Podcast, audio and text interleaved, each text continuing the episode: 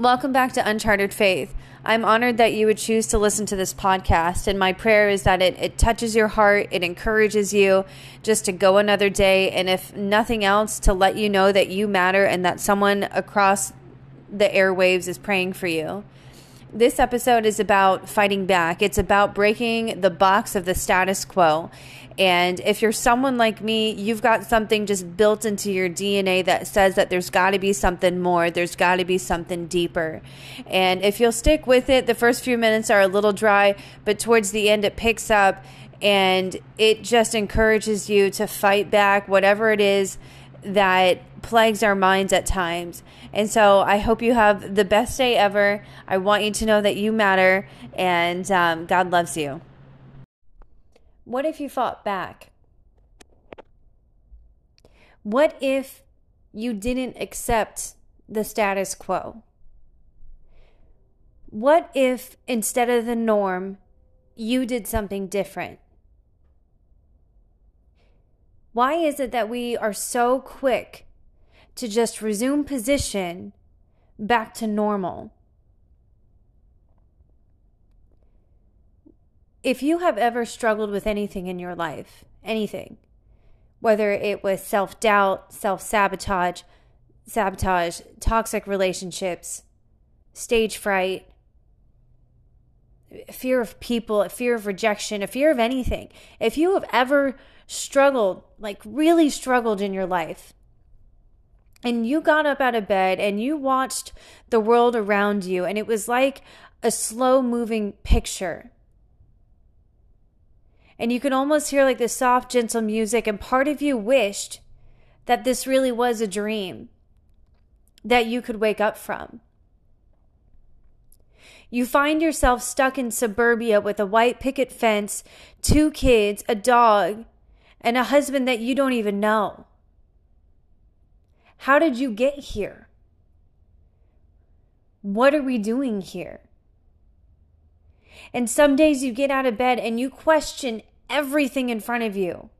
You question your job, you question your church, you question your pastor, you question your sanity but you dare not breathe a word of it to anybody because you're a good girl and that's what you're supposed to do.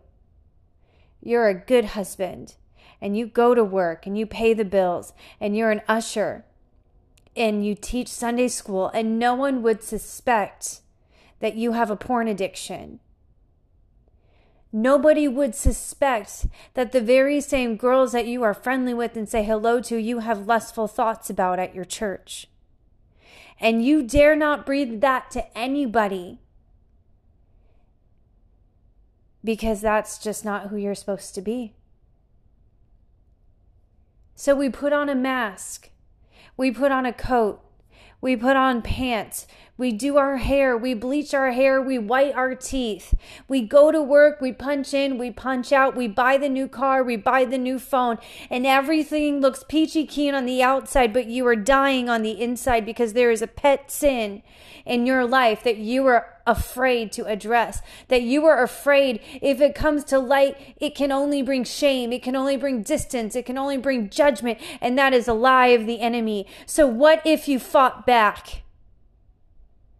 What if you stood before the mirror tomorrow morning and you brushed your teeth and you looked yourself in the eye?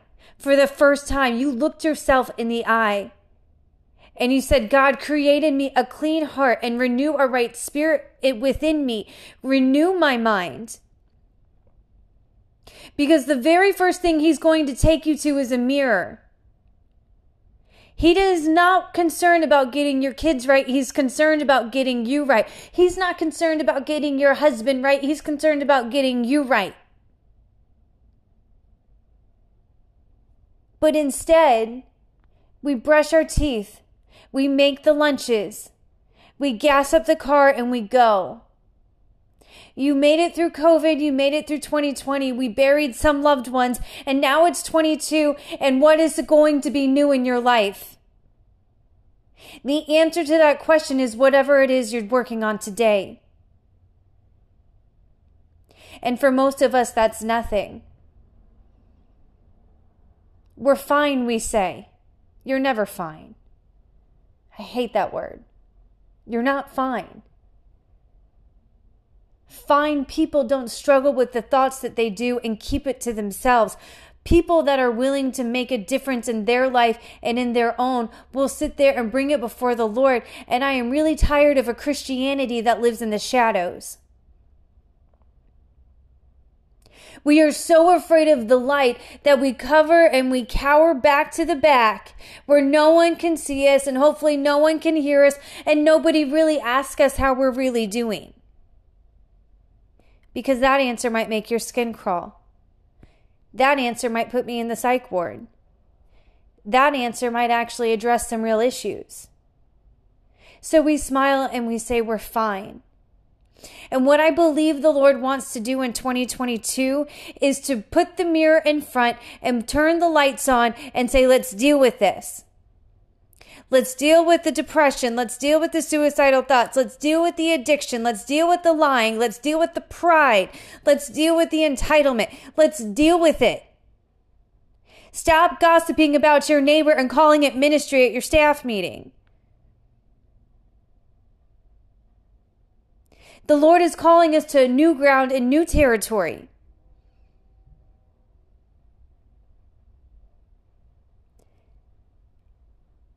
And it's dark and it's uncharted. And I don't know what else to tell you because if you want to stay in the shadows and keep doing what you're doing and invite the drama or maybe go on vacation or maybe go to New York City and buy yourself some fun purses or whatever it is that you do to escape your reality rather than facing the person in the mirror, the Lord is calling us to new ground and new territory. So you can go ahead and take your vacations, take your spring break, take everything that you're normally doing and just come back into normal society at the end of spring break and say nothing changed but you're miserable. And you want to be close to God, but you really don't know how to be close to God. Because everything else in today's society says we are surface level and that's okay. And we're that way at the church house. God forbid if we come to church really showing our, our clay feet really showing that we don't really have it all together because maybe then God can actually do something in our hearts. Maybe then we can open up the door and open up our heart and put the drawbridge down and stop trying to self protect and we can take the alligators out of the moat and we can say, I need help. I need a miracle. I need a breakthrough. I need something only God can do. But until you're desperate enough for something different, you will never change. We might do different things that sound okay or that make us feel better in the moment, including church, including praise and worship. I don't care if you're on the praise and worship team or if you're in the band or if you're the assistant pastor or assistant principal of the Christian school. I don't care your title. I care about your heart. The Lord says the heart is deceitfully wicked above all else who can know. The Lord is, is, is more concerned with, with our heart and with our minds. And he wants us to stop doing things by our emotions and what makes us feel good and what makes us feel safe. Because what feels safe is staying in the shadows. And I firmly believe that in 2022, God is calling the Christians out of the shadows and into the light. And it's going to be ugly and it's going to be messy, but so is the cross. And the funny thing about the cross is, is no matter how bloody, how splinter, and how horrific it was, there, there was a third day.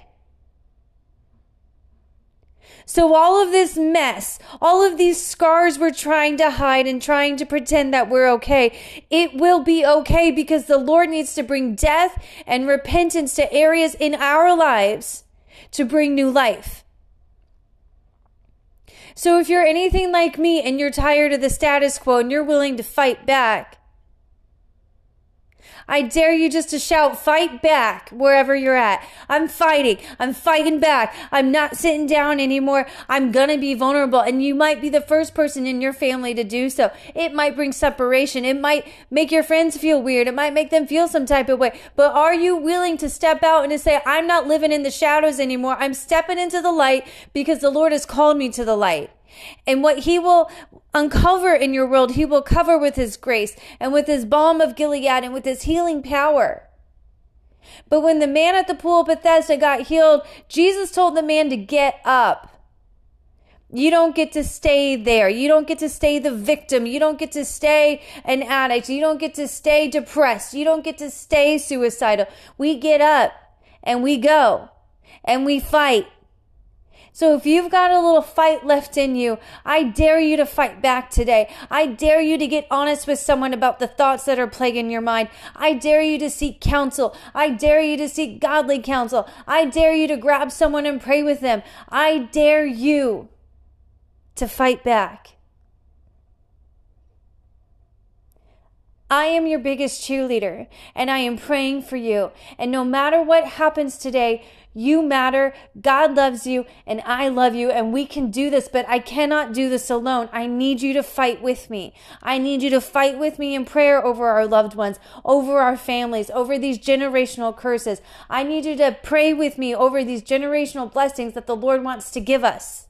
I need you to come out of the shadows and join me as we rise and as an army is being groomed for the final days to come. Because if you're anything like me, I'm not going to sit back and just let life pass me by because life is too precious and you are too precious and God is too good. I hope you have a great day, a great weekend, and an awesome spring break. And I cannot wait to hear about the success stories to come of fighting back because when we fight, we win because we have resurrection power living in us. It is throwing, flowing through our veins today. So claim it, own it, claim the truth, and walk in it. You matter. I hope you have a great day.